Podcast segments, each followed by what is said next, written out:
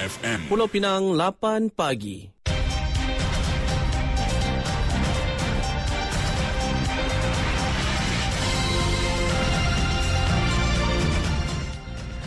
Warta Mutiara bersama saya Zatulik Muhammad Noor. Assalamualaikum dan salam Malaysia Madani.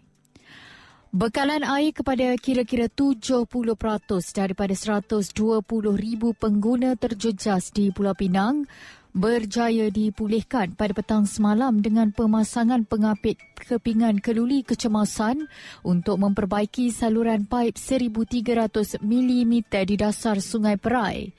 Ketua Menteri Pulau Pinang Chow Kon Yao berkata, pemulihan bekalan air untuk baki 30% daripada pengguna terjejas termasuk mereka yang berada di hujung saliran air itu dan tempat tinggi dilakukan secara berperingkat.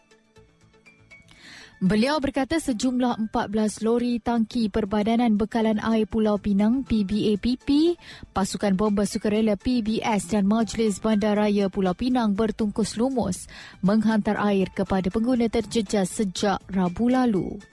Jelasnya dalam usaha mencapai 100% pemulihan perkhidmatan bekalan air, pasukan PBAPP juga memantau rapi perkembangan seksyen saluran paip yang diperbaiki itu bagi memastikan ia tidak akan pecah kembali. Chow yang juga pengerusi PBAPP berkata, menurut PBAPP penyelesaian jangka panjang yang rasional untuk mengekat untuk mengelakkan insiden Sungai Perai daripada berulang lagi ialah dengan menggantikan saluran paip tersebut. Justru PBAPP bercadang untuk melaksanakan projek bernilai 5 juta ringgit bagi memasang paip baru pada seksyen sepanjang 200 meter yang akan dipasang mengikut struktur yang merentas sungai. Pekerja kilang didakwa semalam atas pertuduhan membunuh seorang wanita dalam kejadian di hadapan sebuah premis di Jalan Taman Sintat Patua selasa lalu. Prosiding kes terhadap Ong Kok Bu 29 tahun itu dijalankan di Hospital Pulau Pinang berikutan dia sedang menerima rawatan di hospital berkenaan akibat patah kaki. Bagaimanapun tiada pengakuan direkodkan selepas pertuduhan ke atasnya dibacakan di hadapan Magistrat Siti Zulaika Nordin alias Gani. Mengikut pertuduhan, tertuduh didakwa membunuh Lee Yen Suan, 42 tahun, di hadapan sebuah premis di Jalan Taman Sintat Batu pada jam 10.55 minit pagi. Pertuduhan terhadap tertuduh dikemuka mengikut Seksyen 302 Kanun Keseksaan yang boleh membawa hukuman mati jika sabit kesalahan. Pendawaan dikendalikan Timbalan Pendau Raya Nur Amira Syahrul Azrin manakala tertuduh tidak diwakili peguam.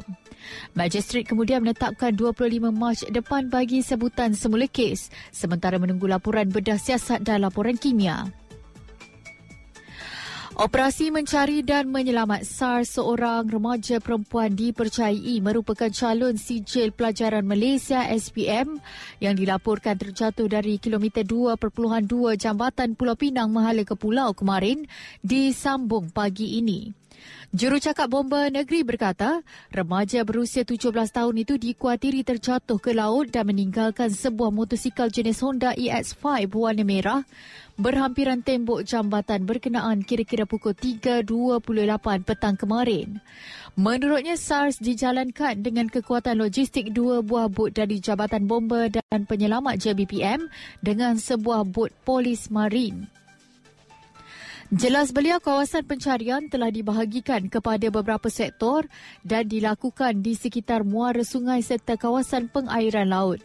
Setakat jam 7 malam semalam, mangsa masih belum dijumpai dan kerja-kerja mencari dan menyelamat ditangguhkan disebabkan faktor cuaca. Operasi tersebut turut mendapat kerjasama pasukan polis diraja Malaysia PDRM dan Maritim Malaysia APMM. Dari sungai hingga ke segara, Palestin pasti merdeka. Sekian Warta Mutiara, berita disunting Zatulik Muhammad Noor. Assalamualaikum dan salam Malaysia Madani.